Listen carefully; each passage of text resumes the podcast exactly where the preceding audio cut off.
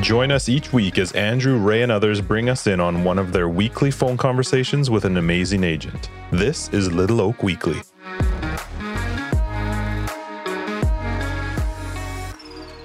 Hey, everybody. This is Andrew Bracewell, and you are listening to Little Oak Weekly. Today is an amazing episode. I get to sit down and chat with Joe Pratap. Joe is a very popular and highly influential agent in our brokerage, works kind of anywhere between Abbotsford, Langley, and Surrey. And we get into just incredible topics today, uh, wide range of topics that touch on the industry, um, hot topics such as direction of offers, proper exposure to listings, doing off-market deals, how to network internally within a, within our offices, and much much more. Needless to say, I just tremendously value Joe's opinion, appreciate his influence in our company, and as you will hear shortly, he's got a lot of valuable things to say, and he's walking it out. He's a successful guy in our brokerage and in the industry, and widely respected amongst his peers. So, without further ado, I bring you Joe Pratap. Hello. Okay, good morning. I got you. Oh, you got me? I I I dropped my recording device right before I phoned you the first time and uh, knocked something out. So the first time I called you, you weren't coming through, but now I got you. So Oh, okay. we are we are live and everything is working. All right. I need you to talk to me about what you ate for breakfast while I check your levels. you know, I, I'm not. I'm not a. I'm not a breakfast eater. I usually have two cups of coffee usually. And then when do, when do you eat for the first time? So I usually like 11, 11.30, I'll I'll have um like I don't know snack or something like almonds or you know whatever a muffin or something like that. I'm just not. Uh, I've never been a breakfast person. Is that like an intentional intermittent fasting thing that you hear about, or is that just you don't you don't? Or That's you, how I ma- That's how I maintain my peak athletic uh, conditioning Yeah. for sure. well, that that's what I was going to get to next. What are you doing athletically to to to keep the shape that you are? Sure. uh, okay, we're we're good. Um, thanks for thanks for jumping on and doing this. Yeah, no worries. I I I gave you, you know, we exchanged emails and you gave me um, some awesome ideas for today, uh, which we're going to dive into. But you know, one thing I that came to my mind that I, I want to know about because I you and I have never discussed this is just give me the the lineage of your career. How long have you been licensed? You know, what got you into real estate? What were you doing before real estate? Like, just kind of give me a bit of background there because I I truly don't know the story to that, and I would love to know. I think it's going to be 10 years December, I believe. So I, I got licensed just after 2010 Olympics. So that would have been 2010. So what are we, 2020? Yeah, so it would have been, I think it's 10 years. I think it's 10 years this December. It might be January. I could be wrong. But ultimately, I've, I've been selling real estate full time for seven years. But I believe seven years. So I first got my license. I didn't do anything. To be brutally honest, I wasn't even sure if I was going to sell real estate it was kind of just something that happened. We bought, my wife and I bought our first home in Cloverdale. Um, and the experience from buying that home was, it, it went really well. Um, our, real our realtor at the time, John Barberson, who you probably know, Oh, Johnny yeah. B. Yeah. Yeah, great guy, great guy, right? Past president at Yeah. the board. It, it was just a good experience. And I think when it happened, I was working a, a sales job at the time. I was just like, shit, maybe this is something that maybe I can fucking sell real estate Mhm, right? But, mhm. Like it was just a good experience. It was something that I, I looked into, and Johnny B put me in touch with the guys at um, something Premier, Calvin and Larry. You probably know. Yep, yep. Great, great guy, great guys, right from the industry. Larry's our current president. Yep. Uh, yeah, just that's kind of that's kind of how it happened. It, it was a good experience that led to um, the next kind of thing. And then yeah, I, I think I think about it took it took a while to figure out that hey, this is something I want to do. Uh, but when I did, then uh, I'm glad that I did. So you were doing sales before that? Like, what were you? Is that what you said? You were in some kind of sales career before that? Yeah, I've, I've worked in I worked a million different sales jobs since I think I was 14. At the time, I was working for uh, Cyclone Taylor Hockey Store. Then I was, Okay. uh, I was a team manager. We did like a lot of direct sales with like hockey associations, stuff like that. That's that's pretty much what I did, like um, team sales. Uh, and then as I got older with the company, we started doing like store building design. Um, the, the current Coquitlam store they have now, uh, I built that store with our designers, and yeah, it was uh, it was it was a cool job at the time, and yeah, that's that, that's how kind of how it how it got started. So why didn't you do in your first three years? You indicated that you kind of didn't do much. What what was happening in your brain or in your life that it was slow? It was a slow start. I mean, the market the market was shitty. I know that the market was challenging oh, sure. at that time. Oh fuck! I remember. I remember my first listing. It was uh, it was a, a, a two bed two bed townhome uh, in Clayton at the uh, what's the name of that complex? The Montana, the Montana.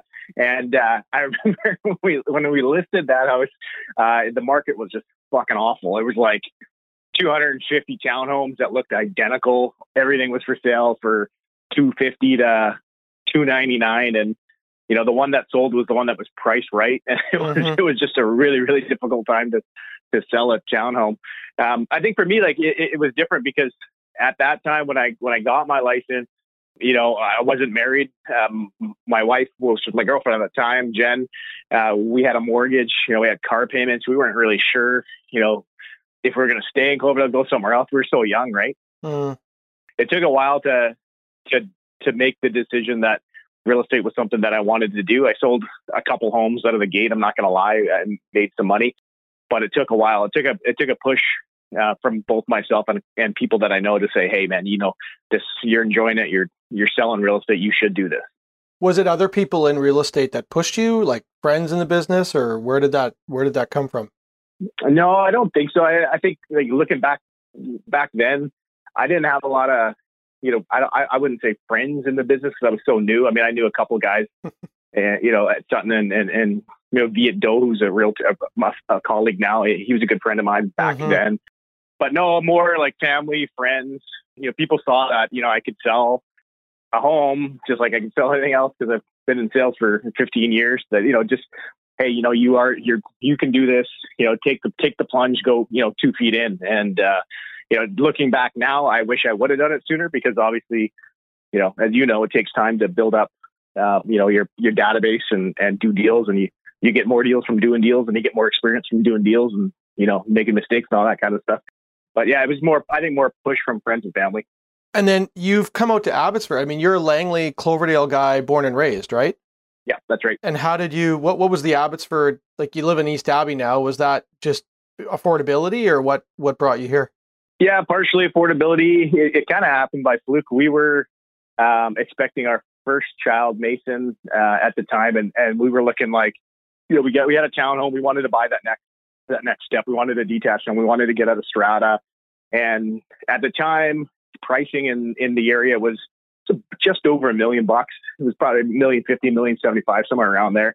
And we, we were thinking about it, you know, maybe we get something with our, you know, rental suite. Can we afford it? You know, what would the mortgage look like? All that kind of stuff. Mm-hmm. And Jen, my wife, Jen, her sister at the time was living in East Abbotsford. We, I think we took a drive out one day. Uh, we were visiting them and, and we went and we just looked at an open house. It was like a random thing. It never, it wasn't, it wasn't planned. We went, went into this open house in East Abbey on the way and we were like, Hey, this is not a bad house. We didn't end up buying that specific house, but that's kind of how the, the wheels start started in motion anyways. We thought, yeah, you know what, maybe we could, you know, save some money, move to East Abbotsford at the time. The difference was around 10%. It was 10% cheaper, um, in, in Abbotsford. And did you I, am assuming you had probably very little connections in Abbotsford. How did that move dictate your real estate career and where you work? Like I, I still I see you as a guy who kind of works quite a bit of Langley still, quite a bit of Cloverdale and Abbotsford. Is that just you just now have broader roots, or like was it a struggle in Abbotsford to begin? How did that play out? Yeah, I think that it, even today, uh, the the bulk of bulk of my business is still uh, Cloverdale and Langley uh, because that's where I grew up. I mean, that's where you know, the guys I went to school with are, you know, and some of those people are coming this way. But I think, uh, you know, just my sphere, my friends, my family, a lot of people are are still in that in those areas of you know Clayton, Cloverdale, uh, you know Rosewood, you know, Willoughby Heights, Brookswood, you know around that area. So the bulk of my business is still out, out in that way, but it's slowly started coming east um, to Abbotsford as well as Chilliwack. You know, simply because of affordability, I do know a lot of families that are selling their homes, you know, in Surrey and Langley. You know, they're getting good prices now. That yeah, you know, they bought they bought them for eight ninety nine. Now they're getting 1.3, 1.4. You know, coming coming this way and realizing they can get the same, you know, size home or same, you know, size lot, whatever it is, newer home for you know two hundred fifty, three hundred fifty thousand dollars less. And really, the drive between Abbotsford and Langley, you know, as, as long as it's not a long weekend, it's you know, it's 35, 40 minutes max, right? I mean, I, I know it. I do it five days a week, right? Seven days a week. Yeah, you just got to avoid. There's certain times of days you got to avoid. Otherwise, you're going to get you know, you'll get stuck. You know, it's just inevitable. But um, sure, yeah. What do you still see the advantage, the price advantage between the the you know Langley, Abbotsford, and Chilliwack? Like you alluded to, ten percent back when you moved. Do you still see it? Because I mean, I hear people saying that like the way prices have gone in you know the last little while that there isn't the spread that there used to be between those communities. I think um, today uh, the spread is it, there's still a difference. Like you know, you know, a, a townhome in Langley, a townhome in Abbotsford, townhome in out in Chilliwack. There's a difference, right? It's it, it it's may it may not be 10% across the board on all product, but there's there's a, a significant difference in in affordability. I mean, it's it's it's one of the reasons why you know if you if you looked at let's take Chilliwack for example. You look at Chilliwack sales, and you pull a pull a list of every home that sold in the last 90 days, mm-hmm. and and have a look at where the buyer's agent is licensed. Right. right. I would. Yeah. I would bet. Sure. You know, I would bet. I would bet you lunch that 90 percent 90 percent of it is from Surrey. Yeah, good point. And the reality is, is you can still find detached sales in Chilliwack specifically. You can find detached sales under a million dollars. You're not finding that in Langley, but it's it's getting in Abbotsford. You're not you're not finding anything under a million bucks anymore. Like no. I, am actually no. what I my perception. I don't sell a lot in Langley, but when I see some Langley sales and Abbey sales now, I feel like the gap between Abbey and Langley has shrunk quite a bit. And maybe somebody who knows more than me, maybe you would say, no, no, no, there's still a big gap. But I just, I don't know. I've stopped seeing it in the last, uh, you know, six nine months. I feel like Abbey's really caught up to Langley pricing. Yeah, I mean, I think I think the gap is more noticeable on on Strata at the moment. Um, you know, for example, you know, we literally just, I literally just sold a home four days ago, Clayton, the three bed townhome, typical townhome, you know, tandem garage, walkout yard, 1600 square feet, very typical size townhome. Sure. For the Fraser, for the Fraser Valley. Yeah. That one, uh, my buyers got it for 835. Right. Um, and that specific townhome in Abbotsford today, 750 it would be about 750. Yeah. yeah. 740, yeah, okay. 750. So there's, and there's your, there's your 10%, you know, about 10% gap that you alluded yeah, to. but right to, but to your point, you know, I, I, think when we're looking at the detached market, you, you're you're absolutely nailed it. I don't think you can get, you know, even a starter home, you know, a, a three bed fixer upper is is over a million bucks in Abbotsford now. Well, yeah, I mean, I think our I haven't looked at the latest stats, but I, I feel like Abbotsford's median or average price is like 1.1 million. I don't even think it's close yeah. to a million anymore. It's way above. I mean, just think of your typical BC box in a decent neighborhood now it's over a million every time. Yeah, yeah, I would agree. Let's get into let's get into some hot topics sure. of the uh, of the market. I'm only laughing because I think you and I are completely aligned on a lot of these, but I know they're um, they're they're they're hot topics um, in the industry, and a lot of people have a lot of opinions on them. So let let's do it this way. If you're let's start like this. If you're selling a home today, you're taking a listing that you know is in a you know a very desirable neighborhood and it's likely to have multiple offers walk me through your feeling around direction of offers uh, how yep. you're handling that with your seller how you're mm-hmm. handling mm-hmm. that with uh, other agents and how you're communicating that and then let's get into availability like what's enough days and what's enough hours and and restricting mm-hmm. hours and all that that kind of crap so maybe i'll just stop there and let you and let you go yeah i mean i think you know, the direction of presentation of offers, you know, the whatever you're yeah, stalling the, offers, yeah. you know, waiting on waiting a week, you know, whatever, three days. It's it's pretty much. We're, I mean, we're seeing that on every property, right? Every property. Yeah. From what from what I understand, every property in every city across the province, right? Because we're in such a, a red hot sellers market that um, nobody is, you know, almost nobody's taking offers, you know, as they come. I, I haven't seen it. I don't know but you know, for me, when we get when we're taking a listing, our we're going to expose that listing for one full week. So I typically would list a home on a Tuesday. We would typically do direction and presentation of offers the following Tuesday. Yeah. Right. So in that in that week time, you know, we're getting it up to the we're getting up to market on Tuesday.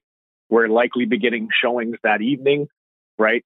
we're So you- start our. Sh- let me sorry let me just i want to get everything out of Yep. this so if you go to market on a tuesday you're not deliberate about saying okay exposure begins tuesday but we're going to start showings on thursday or wednesday like you don't want to have a lag you're okay to just start showing immediately because you're waiting for offers the following week anyway absolutely, yeah. I mean, I don't, I don't know why anybody would would in, in right mind would want to stall showings, especially today. Like you know, we're we're 18 to 20 months into this pandemic. People's fucking work schedules are all over the place. mm-hmm, right? Like you get, you got guys like I got a I got a client that uh, she's a Zumba instructor. She she she does the majority of her her her interaction uh, with her clients is on Zoom right now, right? Because Mm, you know she she's not getting thirty people going to the studio to do Zumba. Yeah. Right. So you know she's she's on Zoom. So when do you think people are on Zoom? Well, they're on Zoom when they're not working. Yeah. Right. So you know t- between the hours of three and you know eight o'clock. So you know some of these guys that are that are putting these properties up with these showing blocks or you know showings only on mhm. certain days. only on no the sense. weekend or only on certain afternoons yeah Only on a weekend. Like, are you kidding me? yeah I, I, I'd love to see the conversation between some of these agents and their sellers on why it's a good idea to only show their home on a weekend.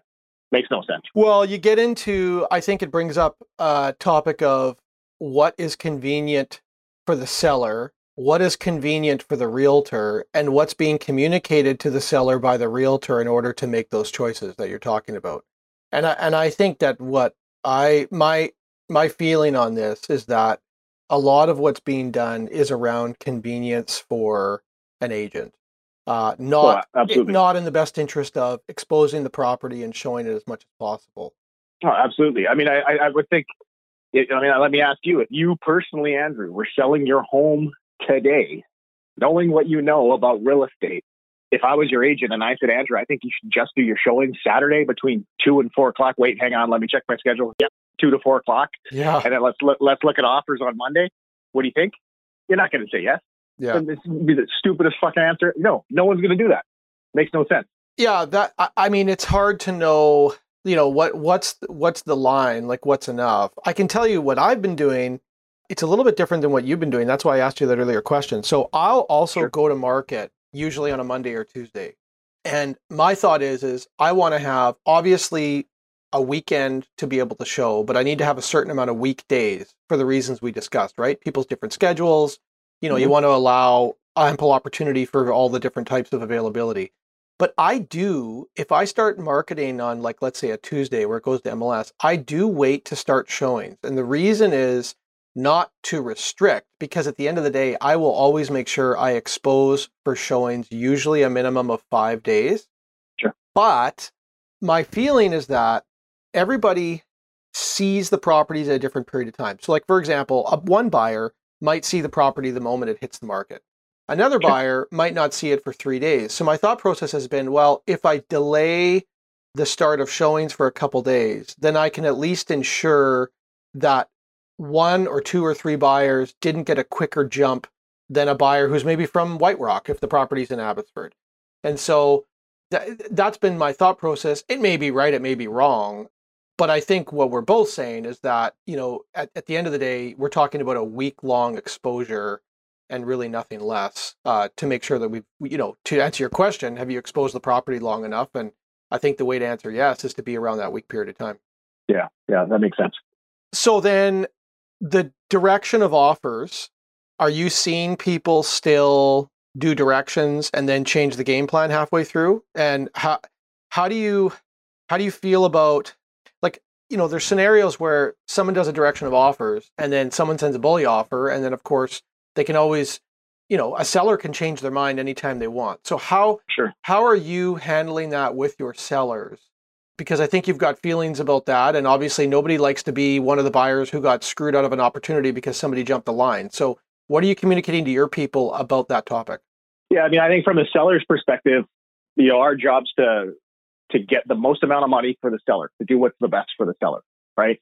If if we've sat down, we've come up with a marketing plan, you know, we spent hours, hundreds of dollars, if not thousands, on marketing, and you came up with this plan to accept offers on a certain date, right? We put that plan in, into action. It's pretty difficult to now change that plan on the Mhm. go, right? It's pretty difficult because there's so many, as you know, there's so many moving parts to selling your home, right? I Yeah. mean, like not not just showings, right? But like you know, the internet, right? Like the internet, even though it's 2021, right?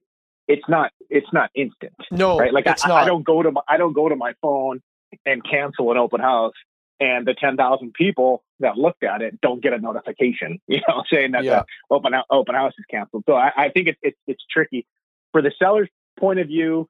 I haven't seen a scenario ever, you know, in in in my 10 years, over 350 homes sold. I've never seen a scenario where it was in the seller's best interest to accept an offer earlier than the direction of presentation of offers that was already agreed upon. I mean, I could be wrong. Maybe you have. I have never. You know, I can give you a personal example. A few months ago, we had a we had a home, beautiful home in East Abbotsford listed. Direction of presentation of offers, I believe, was Tuesday night, Mhm. and we had a we had a bully offer on the weekend, super late at night, ten o'clock. I got this call. Somebody wanted to make an offer. Exceptional offer Mhm. Offer was amazing. Cash offer, extremely, you know, a high price, higher than I, I I would have thought. And when we went over it with the seller that night, you know, the seller said, "Do you think we're going to get anything higher?" Mhm. And I said, "Well, this is a pretty pretty good offer. It's you know, it, it's higher than the sales comparables we went over when we marketed your property." Mhm. Right? The seller ultimately decided not to take it, mostly because we had already told so many other people that we were doing the offers on a certain date and a certain time. We, it would have been physically impossible to contact literally everybody who expressed interest in this property, you know, because it was open houses, private showings, you know, realtor showings, what everything, right? Mhm. Within 48 hours, if we would have taken that offer, it would have been impossible to contact everybody and give them the opportunity. And anyways, they decided not to take it. When we got our offers done on Tuesday night, they got $25,000 higher. Mhm. It's $25,000 higher than that bully offer that, we, that came in early, right? So I, I don't know. I mean, I think seller's best interest, if you're deciding to, to wait, is going to be to wait. Yeah, I, I do think I think in the vast majority of circumstances, you know, that's a that's a very accurate example of for most circumstances. I, I think that there is scenarios, and I've been involved in some where it price isn't the primary motivating factor. Sure. Yes. I, I, I just sold a home where I rep the buyer. Mhm. Uh, this is within the last month, and the seller had another offer that I this is not this was not made up. I verified it. There was another Mhm. offer that they had in hand for two hundred thousand dollars more from another uh, buyer, and of course we're Mhm. talking about a property that was you know uh, it was over two million. Sure. They worked with my buyers because they had met my buyers, and the property had been in the family for a long, long time, and they wanted to know who the property was going to and what the intention with it was. There's a story. Yeah, there's a story. So that was now that other buyer. I mean, I, what I have been told, I don't know them, but I've been told that they're just pissed right off, right? Sure. Because they wrote sure. the highest offer, and so I, I, I do think that there's exceptions to the rule, but I agree with you. Yeah, the the vast majority of the time, it's not advantageous to change the plan. And I would say, I, I would say for a couple of my own thoughts or reasons are, um, number one, when you advertise that offers is, let's say it's on a Wednesday, and you start doing it the previous Wednesday, you can't assume that everybody interested has actually reached out to you. Like, let's say it's Sunday night that you get the bully offer. Mhm. Because you've told people they have till Wednesday, there's people out there that are probably planning still on coming, but they haven't reached out because in their mind, they don't have to reach out. They still or, have or, more or time. they're not able to. Yeah, Or they're not able to. They're they're away they're away for the weekend. They're in Parksville vacation, and you know they know that it's Wednesday and they have a couple days. Exactly. Yeah. So you can't even assume that even if you say to yourself, "Well, I'm going to communicate to everybody who's reached out and give them this opportunity," you, you, you can't tell yourself that that's that is everybody. That's not everybody because there's you can't Right. account for how many people are out there who are just following what you've said, which was they have till Yeah. Wednesday. The other the other the other piece is that you know you have to ask yourself when you get a bully offer I mean, what's the intention of the bully offer? Well, obviously these buyers are looking out for themselves, right? And and to their credit, they're probably pissed off and frustrated. Maybe they've lost out on a bunch of other offers and they're just trying to do what's best for them. But if they give you a number on the Sunday and and they try to pressure you in, what's the likelihood that come Wednesday they're out of the mix and they're not still there? And I would I would I would argue that in this environment where there isn't another better option, it's not a, it's not like you're going to lose them if you don't do that deal on Sunday. And again, maybe 1% of the time you will because that's the way they're negotiating, but the vast majority of the time they're still going to be there. So the way I've handled that on the listing agent side recently is when I, have had it a couple times with bully offers, and I've said to the buyer agent, I've said, listen, I'm going to present your bully offer. I'm going to show it to the sellers because I'm obligated to.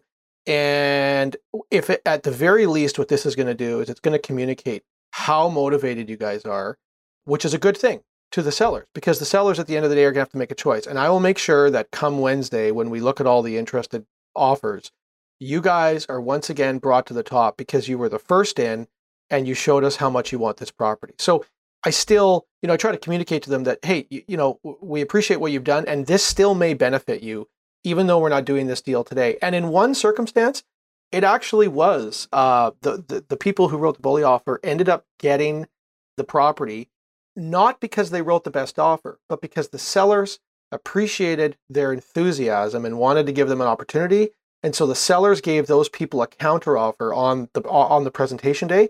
They accepted it and they ended up buying the home. So I think that that's how I've handled it recently, and I think you know that's a win-win for everybody. And um, to me, that makes sense. Yeah, I mean, I think on the flip side is you know we're talking from a seller's perspective, but you know you also got to think from a buyer's perspective, totally. right? Because yep. because you know in today's market, it is uh, it's the wild wild west, right? Like there's yep you know everything is you know not everything but most most good product is selling above asking you know in some cases way but way above asking you know with with next to no conditions or no conditions mm-hmm. right many offers have a deposit attached to it you know it's, a, it's another you know another conversation to be had but yeah you know there's so much there's so much you know i guess you would call it maybe buyer fatigue yeah in in the in the you know in the in the industry today like you know people are getting beat. You know, it, it, it's tough to tough to overcome when you're looking for a home and you and you've been beat, right? Mm-hmm. And, and it's, it's tough to get back in the car and you know go and look at another home. And to do that, you know, two three times, which is not uncommon. You know, not today anyway, right? You know, when when you see somebody that's okay, they're doing offers on Wednesday, and you know maybe you guys are setting up the appointment for Sunday, whatever. All of a sudden, to get a message that the property's sold, mm-hmm. right? Mm-hmm. Like it, you know, the not only is is public perception already fairly low in the industry, I think you could you could argue, mm-hmm. but like mm-hmm. when that happens, it's, it's you know that's the low blow, right? Yeah, it's the it's it's you've lost all the. Ah, you know what I mean? Like the guys yeah. are, you're, you're kidding me. Like this, how did this fucking happen? You know what I mean? Yeah. So, you know, that's a whole nother, from the other side of it, on the buyer's perspective, if you're representing a buyer, you know, buyer's interested in that home and it's no longer available because you know, you change the marketing plan up all of a sudden. You know, I I personally don't think it's good for anybody. I'm sure I'm sure you would agree.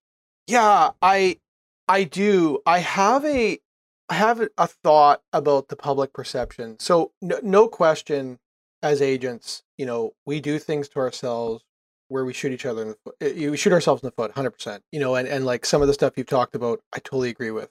But something that's in my mind as we go through this season of unaffordability and low inventory and agents and sellers coming under fire for circumstances like this. I mean, I think back to a completely different time 2008, 2009, 2010. Like, mm-hmm. you know, right now we've got 3,000 properties for sale in the Fraser Valley and we're selling about 2,500 of them a month. Well, in mm-hmm. 2010, we had like 12,000 homes on the market and we were only selling about 800 a month.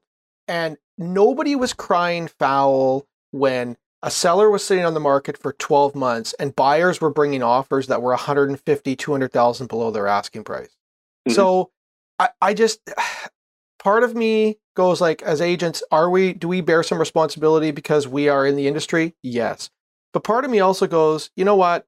This is a supply and demand conversation and yeah. we got a supply issue and that's not mm-hmm. something that we have control over that is mm-hmm. far bigger than us as agents and mm-hmm. when you're in a supply issue as a seller all of us would want to maximize the value of our property obviously or any of our assets sure. just mm-hmm. like in 2009 when one of the 800 transactions at the most that would happen in the Fraser Valley Real Estate Board in a month each of those buyers at times was to use a strong terminology, they were they were trying to like well, I won't use that word, but they were significantly They were significantly They taking. They were lowballing. Yeah. They were significantly beating the shit out of sellers at Right, every right. opportunity. Like I remember scenarios where sellers were in tears because of the offer that that was brought, and they had to sign it. So nobody was writing articles about that. Nobody was talking about the big bad buyers who were taking advantage of all the supply on the market. So Right. I do feel like this conversation needs a bit of a balancing out and a reminder of what life was like 10 years ago. Because this too will change. It, it, it always does. You know, whenever you're in a moment like this, everyone just, you know, thinks that it's always going to be that way. But talk to anybody who's been in the industry for 50 years and they'll tell you what it's like. And I've been through, you know, enough in 18 years to know that it'll change. And when it does, I, you know, I want everyone to just remain balanced as I think we should be a little more balanced in this moment right now. So yeah, I, I mean, you nailed it when we started talking about inventory, right? I mean, inventory is the the ultimate.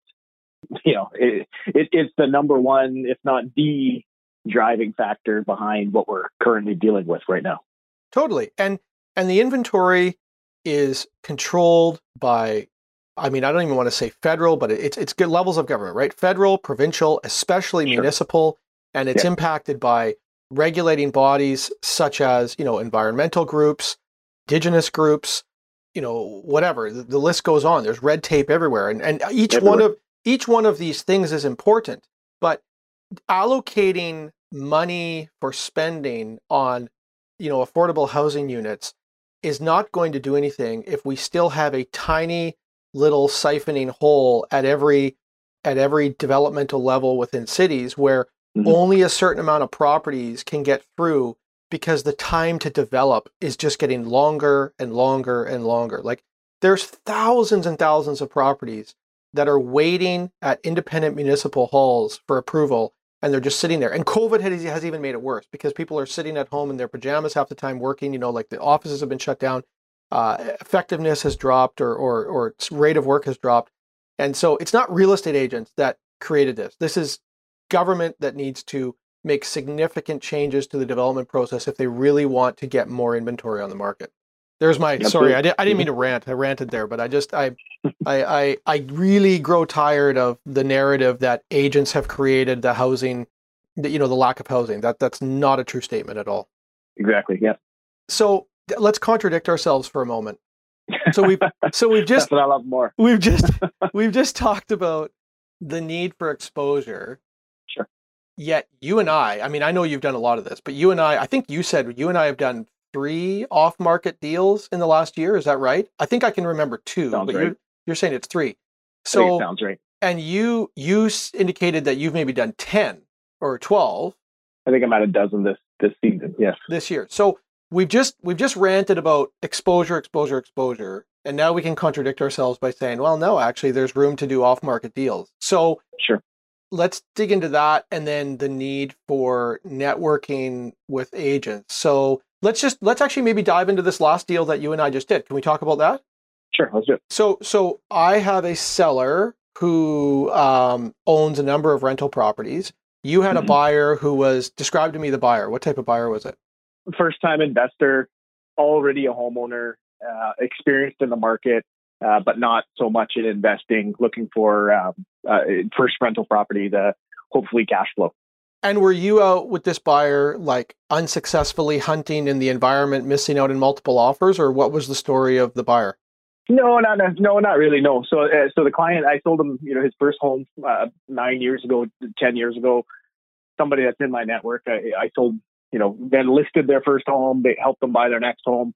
Uh, he's somebody that I've been in contact with, remained in contact with, I guess, for quite a long time, and, and he he's always had interest in owning a real estate por- portfolio. You know, it, to to be brutally honest, he's probably the same character as your client, except he's 25, Sure, 30 years just- younger. he's at I'm, the gu- I'm, I'm guessing. He's at the right? beginning. Yeah, yeah. My Yeah. client was probably mid fifties, so he's at the beginning Yeah. of his journey.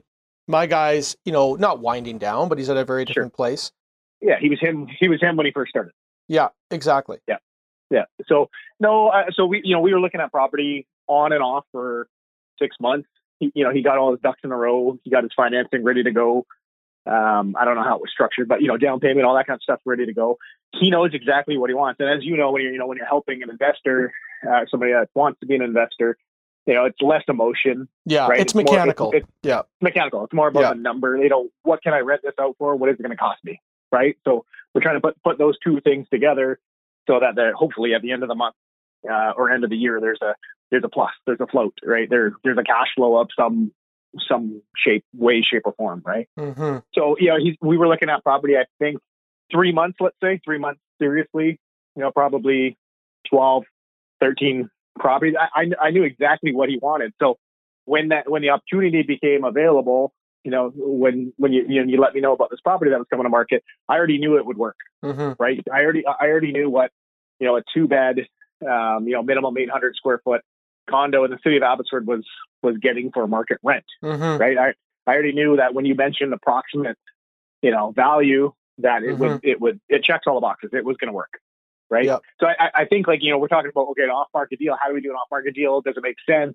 You know, it's exactly what you alluded to when you were you were uh, telling the story of you know that two million dollar plus home, hmm and the, the seller chose the lesser expense, you know, the lesser offer from the buyer because of a story, right? Like everybody has a story, right? In, in this specific scenario, you know, your guy, savvy investor, happens to own multiple properties. hmm I'm gonna guess. I'm gonna guess he bought that probably more than five years ago. Was that right? He bought it actually longer. Uh, two. Uh, it's like 2007 or eight or nine. Yeah, something like that, seven. And we're and we're in Abbotsford, so what? He paid what 150 grand, 100. Paid. I'll tell you per square foot. He paid uh, just under 200 a foot, and we've sold it for about 450 a foot. There you go. So, So, it's more than you know, in, in in this buy, in this seller's uh, specific scenario, he's he's cashing out like he's making a sizable profit Mhm. off of what he what he's done for the last 14 years, right? His story is he's going to do something else. I don't know what it is because obviously, you know, we don't share that information. You know, we're we're representing our own parties. I don't know what your guy's doing, right? Um, but he's he's he's he's doing something, whether it's paying off debt or buying another home or buying a car or buying a, a bigger home. I don't know what it is, but he's got a plan in place. So he has a story. So the story is where we can put that transaction together. Yeah. Not every deal is going to go to market Mhm. because not every deal it it doesn't make sense, Mhm. right? If, if if you've got a, a, a seller who needs a certain price to do a certain thing, and I have a buyer who's willing to pay a certain price to do a certain thing, that's when the off market deal is going to come together. And I happen to be somebody who puts a lot of those deals together, especially on the buy side, simply because I can I know what the numbers are. If, if you go to market and that property was going to sell for X, and we're willing to pay that, and there's a story to be had, uh, you know, there's a deal to be, to be put together.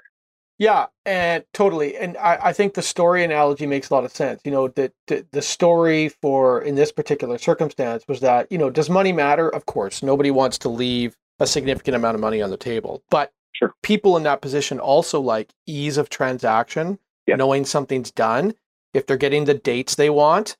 Absolutely. You know, this same client has recently sold another property, also off market.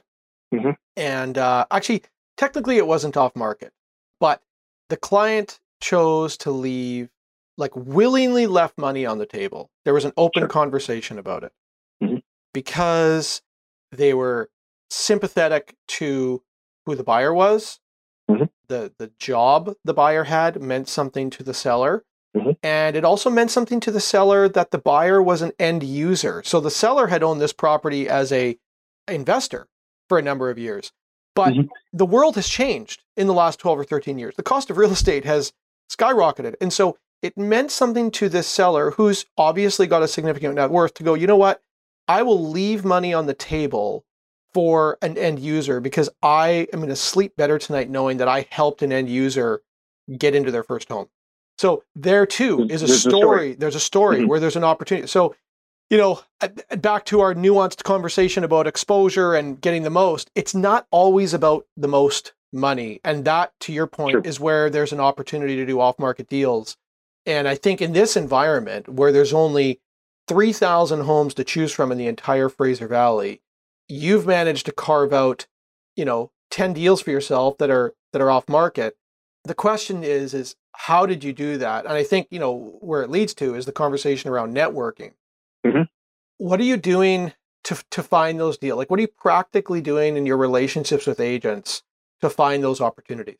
Yeah, I think I think it's 12. I think I'm at 12 off market That's for incredible. this season. For this season, I, I I refer to it as a season. Season. You know, you say you say year. I'm a hockey guy. Is yeah, a- we'll get into hockey in a second. it's season. it's the it's the 20 it's the 2021 season for me. You know, I think that I think it's it's, it's schedule, time, discipline, all those kind of things. You know, I'm an office guy, right? Mhm. Our office is on the backside of your office next We're door. we're right? we're actually about 15 feet apart right now, so hopefully can, we're. right. I know I can hear you. We're probably I can knock on the I can knock on the fucking door here. I mean, I'm sure that you're probably you know when you're having a serious conversation, wondering why I'm I'm playing the, my music so loud or something. Or, you know, actually yesterday you had the bass pumping yesterday. You put some music on. I was I was podcasting with Mark Sager yesterday, and it was all of a sudden like. "Mm, mm, mm." I'm like, what the hell is going on on the other side of the That's awesome. That's awesome. yeah, deal with Uh. it. No, but you know, I'm an I'm an office guy. The point I was where I was going with that is, um, you know, I'm here, right? Like I'm here, you know, five days a week, you know, six days a week. I'm here, so I I start my day usually, you know, if it's the school day, we're dropping the kids. Uh, usually Jen takes one, I'll take the other.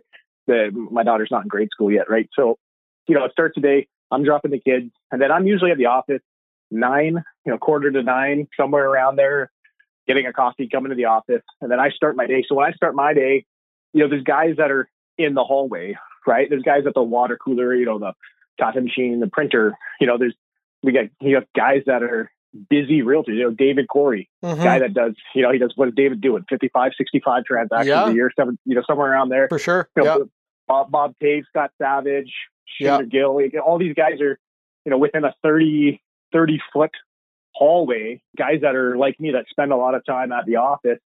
So, you know, when, you know, David's doing, uh, uh, you know, scanning documents or something, I'm always like, hey, what are you, what are you up to? Right. And, you know, if it's, oh, I'm, you know, just uploading a new listing. Well, tell me about it Mhm. right? I'm, that's the first thing. Right? Tell me about it. And I- I'm I'm starting. The wheels are moving, right? Yeah. I'm starting to think like, do I have a buyer for, you know, what David's about to list?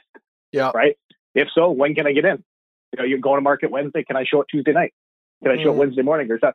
So I, I think that you know one of the things that are, you know, in in tw- we're 2021. You know, I know things are going more cloud based and Mhm. you know off off of uh, retail streets and you know everything is everything's so tech but you know in our industry you know as as you know 12 deals this season uh, off market you know things are happening right it, it wouldn't happen. I guarantee it wouldn't happen if if i didn't spend the time that i spend working out of an office Mm. right? If i if i if i chose to you know stay home eh, have a home office or you know put an put an office desk in my basement or you know whatever right? I know for a fact those connections don't happen Hmm. right? And and and i know for a fact that those connections don't happen.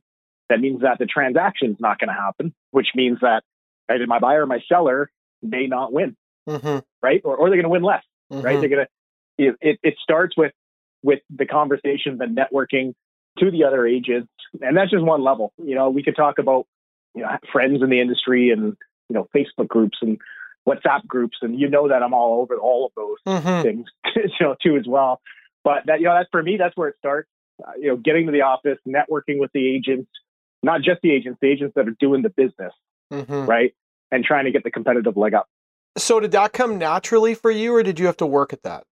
Uh, yeah, that's a good question. Uh, you know, I think it, it, it, it definitely is something that I, I didn't graduate, uh, you know, from Sauder or UBC, you know, with a real estate license and all of a sudden agents started calling me like. You know, it, it took a, a quite a while, you know, getting experience doing deals, doing transactions, networking with other realtors to get to today. You know, today, you know, I, I don't, who am I going to pick? I'm going to pick on somebody.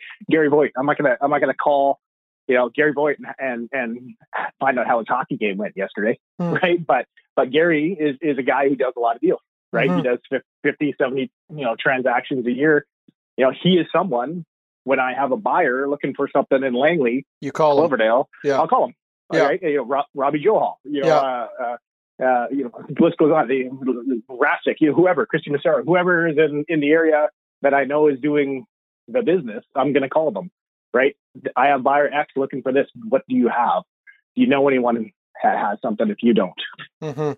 Right. I think the, net, the networking part is something that's super important, especially today, you know, and it, it's, you know, you've been a realtor for how how many years? 18? 18, 18, yeah. 18. So you know, so you've been to. I'm sure you've gone to conferences, Banff. oh yeah, does, yeah, yeah. Does Banff, yeah, right? I've- I've been to my Vegas. I've been to my share. Yeah, You've been your share. You know, I, I know. uh who do we got? The Lobster Daddy guy in, Yeah, in, in, I've in Halifax, I've sent right? Like, I've sent referrals to him. Him and I yeah, have. Uh, great guy. yeah, Yeah. Thomas. Tho- Thomas. Yeah, I'm gonna yeah. butcher. I'm gonna butcher his last name. What was it? Ba- ba- Bagaloo? yeah, bug. Yeah, I don't know. I don't even know. I don't even know how to say it. I know there's like two O's and two L's or something. I don't Right. know. So like you know, it's always existed. It just happens that you know, 15 years ago, you know, the way to, to go about networking with other agents, referral partners, whatever, you know, hap- happened to be going to a conference. You know, today we've got you know WhatsApp or Instagram or Yeah, you know, you know, how many times have you put something up on Instagram and got a message from a realtor? You know, it happens every day, yeah, totally. right? Every day, every day. When's it coming to market? How, what's the square footage? Yeah. Right. Do you have a hard time so you know when you went to a conference or you go to the office or you you know like the, the way things used to be you could physically step into the moment but then step back out of the moment because it was a physical it was tied to a physical location now with instagram and facebook and whatever do you have a hard time turning it off i i, I think people do i know i i know it's changed my life drastically from many years ago where you'd you'd walk away from it once you were through the door of your house. So how do you manage turning it off for a period of time? So uh, let me back that up. We're, we're talking about uh, we're talking about family, family, family life. Is that correct? Yeah, or it's not it's family, it's however you want to phrase it. I just what I'm getting at is that, you know, because the connection points have left the physical space. It used to be only be the physical space, right? Like to do your work, Right. you had to go to the office. Now the Right. connection points, you're always I can always reach you if I want to reach you. You know what I mean? Like if I want to bug you Yes. at 9:30 p.m. on a Friday, I can poke you 17 different ways. And if you've got that phone on you and it buzzes, Mhm. I've now distracted you in that moment. So how do you control that in your life? Whether it's related to your kids or your wife or just you getting some fucking downtime and not being on. Right. What are you what are you doing? How do you control that? Or maybe you're not. Maybe that's just a hard thing. Yeah, well, it's definitely a hard thing. That's for sure. I think you ask my wife, she might give you a different answer. Maybe. yeah, totally. you know, my kids. But yeah, I, I mean, I am somebody that uh, you know probably has their phone in their hand or their pocket probably too much, right? I am the same way with clients. You know, clients quite often text me, you know, nine o'clock at night or ten o'clock at night, and Yeah. you know, I, I do get the odd response like, "Oh, you didn't need to respond Yeah. that quick," or you know, something something like that. But I think you know, for me, it's like for my age and the era that I grew up in, and you know, the tech I that I, I'm going to blame it on that. I- I'm hardwired, you know. I think to respond, I feel obligated to respond to a certain, you know, certain thing. I mean, eh, don't get me wrong. There's times where I'm leaving my phone downstairs or turning it off, or you know, when we're on the ice with the kids, or I'm at the hockey hockey rink. I'm not responding, right? You know, there's. I, I know my boundaries to a certain degree. I probably should work on them better, like everybody else. I'm sure, right? But I think like today, you you know, like you said, you leave, you leave the office, your work was done back back in the day. Yeah. It's pretty diff- it's pretty difficult, you know, today in any industry, not just real estate, but you know, when you're working with people, right? Like how many times, you know, if your kid, how old are your kids, Andrew? 14, 12, and 10. Okay, so your 14 year old, I'm going to guess, has a cell phone. Yes. Uh, actually, just got her. So she had a phone, but never had a number. So we she just had like okay. why? So But literally, literally in the last week, she got a phone number now. Okay, so may, may, maybe you may or may not may or may not uh, agree, but I, I would I would imagine that you know your kid texts you, maybe not just your kid, anybody under let's say anybody under the age of thirty, maybe thirty five, Yeah. texts you. If you don't respond within two minutes, what happens next? Uh, they're texting you, You again. get it texting you with a question mark. My right? daughter. You get a Oh, my fucking que- daughter. you get a question mark. or a- Yesterday, oh, oh, yesterday she's at she's in school. Like she's supposed to be Right. learning in class. sure. I get a text from her. You know, it's something along the lines of like, "I'm not feeling well. You need to pick me up." I'm in a meeting, Yeah. and Yeah. I ignore it. And another one comes in, and another one comes in. Yes. By the time I looked at my phone, there was like six texts all within like three minutes. And uh, yeah, I I totally get it. That's where I was going with it. I mean, the follow up is, you know, it's not not just family. I was just using that as an example, but like you know, customer experience in general, the you know, tech in general, the world in general, whatever. Everybody wants an answer instant, right? Yeah. They want they don't want that. You know, they text their you know real estate agent at nine o'clock at night, they don't want a response at nine a.m. the next day. For most, for the most part, right? Eh, you know, you got a friend, you're getting ready, you go to a hockey game on the weekend or something like that. Thursday, you text them Thursday night, you don't want to hear back from them Friday morning, right? because we're hardwired. We we want the answer now. We want everything's instant today, right? Yeah, I I think so. There will be people listening to this who are of a different mindset than that, and I and Sure. I and I would say that uh, I I can say that I'm a person where even with all, like the the vast majority of my clients, I do turn off um, if I get a text beyond a certain time of night, and of course I don't have a hard time, and it changes depending on Mhm. who the person is, but I Sure. will reply the next morning, and and the subliminal message that I'm sending intentionally by doing that is that I'm trying to tell people I do turn off and I'm not always on. And of course, does that mean I'm going to maybe lose some business throughout the year as a result of that? Of course, Sure. but I'm okay with that because Mhm. I'm, you know, at a place in my life where I go, you know what, I need to be able to shut off at a certain time and and and not have my brain on for my own well-being. Mhm. But I can I can appreciate, you know, if you're a 29-year-old real estate agent and you're doing business with mostly your peers and you're building your career and you're you're on the way up. Yeah, it, like it's just I, I agree with you. It's just not practical anymore, unfortunately, to think that you can work nine to five or whatever. Like you, you're always on with that phone. Yeah, I mean, it's and it's something I've got. I'm I'm working on. I'm working on it. I, I know that uh, you know it can't always be on, on, on. I know it. I, I you know I need to do a better job with it. Thank you for the reminder. I need to do a better job with it. hey, I want to switch gears to something that, again, you and I have never talked about. I, I didn't know a lot of these things about you, but you're a person who's owns a few different businesses. Mhm. I don't know what lacrosse expert is, other than the fact that I looked it up online, uh, and it clearly has something to do with lacrosse. I know you're passionate about. It seems like all Canadian sports. Mhm. And then you've also started Van City Virtual, which Mhm.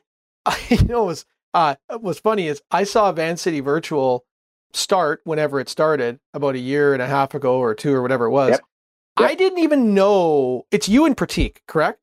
And I own the company. Yes. Yeah. So do you know like I saw the marketing and I saw the and I just thought like I didn't know you guys owned it. I just saw it for like the first probably six months with no Mhm. idea that it was you. I just thought it was another, you know, virtual tour type company or something like that. Uh, and then it was sometime after that I found out. So I, I'm curious to hear like what where that idea came from and what you guys are doing and how that's going. Yeah, yeah. I think that you know when we're talking about Van City Virtual, so it, you know it's a company in itself. Like it, you know when now that I think we're at seven staff members now, I think Yeah. somebody picks up the phone. You know, one of the reasons you don't know is you know if somebody picks up the phone. You're not doing it. It's yeah. not me. Totally. It's totally. not me. right? Yeah, yeah, so yeah. like you know, yes, yes, Pratik and I are the owners, but it, we're in this. You know, we're we're involved in the company the same way that. Uh, you know, the Tim Hortons franchisor owner is probably not slinging donuts in well, the if, back. hey, if if you get in shit tomorrow, David Rochelle's dealing with you, not me. So I I I I, I get it. I under I understand. Or Natalie. worry, I- Natalie I might be the one handling it actually, but I but- can take the I, can take the big guy. Don't worry about it. But yeah, no. So so it's you know one of the things you know it's not something that you know I I don't go around and you know brag to people that I own this company. You should call me or you should use me because we're the best or you know whatever. It's not something that I've I've done right. Like I, well, you know, clearly not because I didn't even know you owned it. So yeah, you're not being accused of go. that. there you go. But yeah, I mean the company. So I'll tell you a bit of the story about you know what it is and how it kind of started. How about that? Yeah, sure, go. Okay, so so it kind of started, you know, by accident. So when when COVID, you know, really hit us, right? Well, what March of, Yeah, March and April. yeah, Yeah, March, 20, March, 2020. right, Yeah, March. March 15 Right, or so- 16. Yeah. you know, so from from you know my personal standpoint, you know, what was happening in my life at that time? Okay, you know, confusion, right? What Yeah. the hell is happening? Yeah. You know, why? You know, I can't come. And all of a sudden, you know, he said David Rochelle. All of a sudden, David's telling us not to come to the office. right? Like, like the doors are closed because he doesn't know what the hell's happening because Yeah. that used to be he does, doesn't know. You know, where it's still early stages, right? Nobody knows what the hell is happening. You know, yeah. Well, the zombies were horrible coming. That's, virus. that's what Yeah. was happening. there's this horrible shit virus Yeah. that has made its way to North America and worldwide, and and it's you know frankly scared the shit out of everybody right at that time. Totally. So it was yeah. So we you know we went from I think I had two listings uh, that exact week, two listings. One thankfully sold right away um, because it was it was we are almost done. We are almost done. The other one, you know, somebody was saying, "Oh, you know, do I postpone it? Do I do I stall?" And I didn't have an answer for it because it's not something I've ever, you know, thankfully had to deal with. the pandemic isn't yeah. something I've ever had to deal with. You know, I think it ended it, it did end up selling or something like that. But the the showings, you know, went from basically super busy to nothing. None.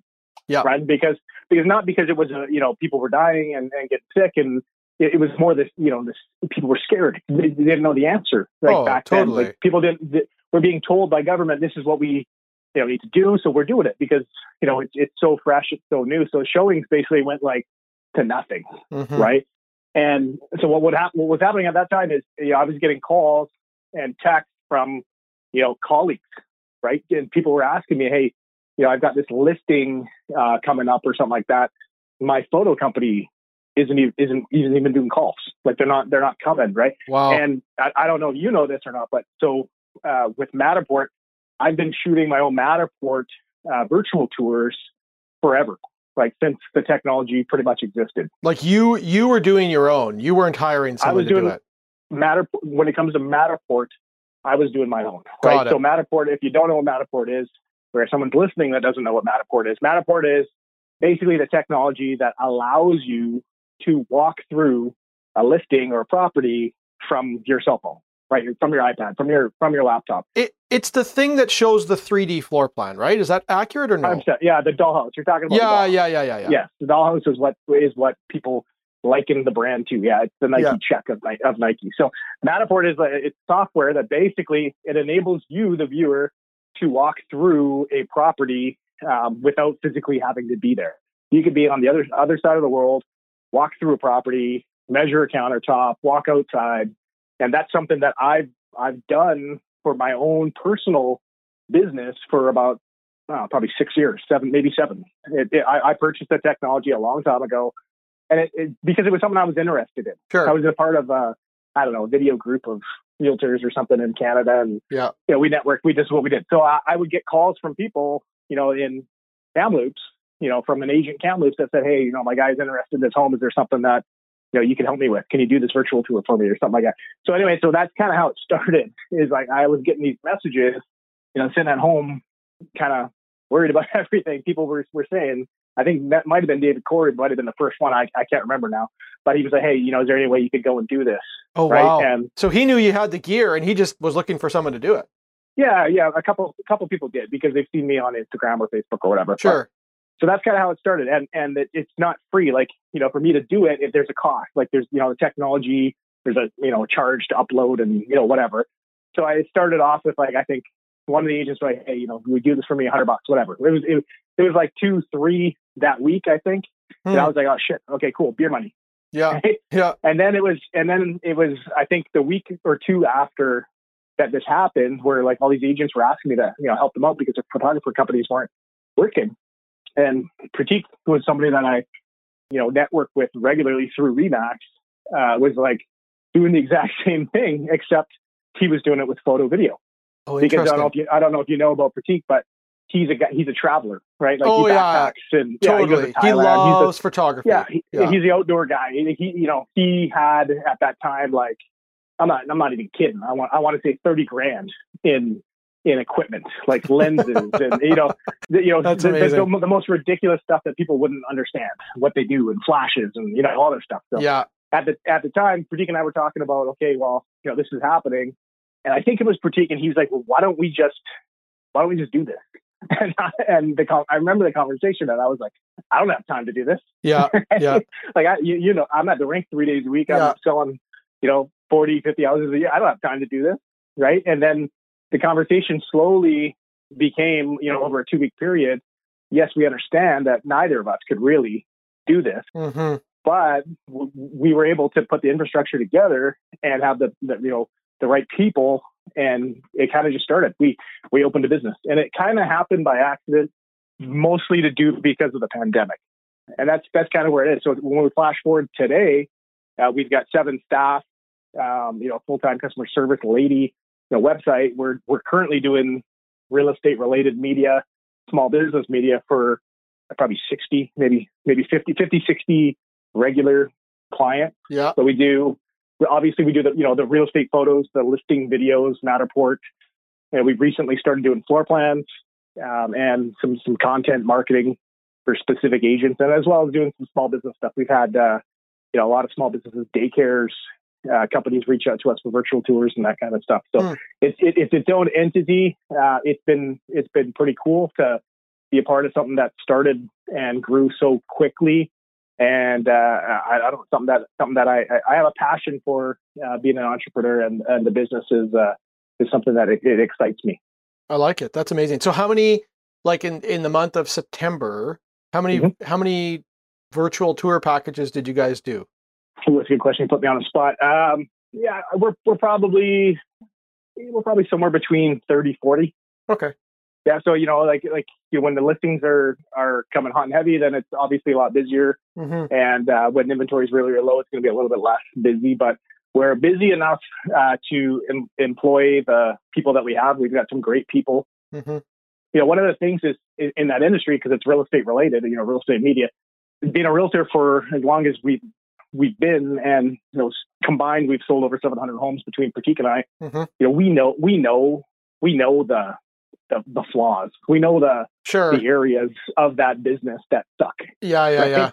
So like, you know, one of the, you know, one of the one of the things we did early on is we literally sat down for breakfast and with a with a notepad and you know, we had a Hilroy and a pen and we literally wrote out everything that we hate about the industry Mm, of of the other side of the industry, the media, right? Yeah. Like yeah. how, how many times how you you as agent, how many times uh, has a photographer ever been late?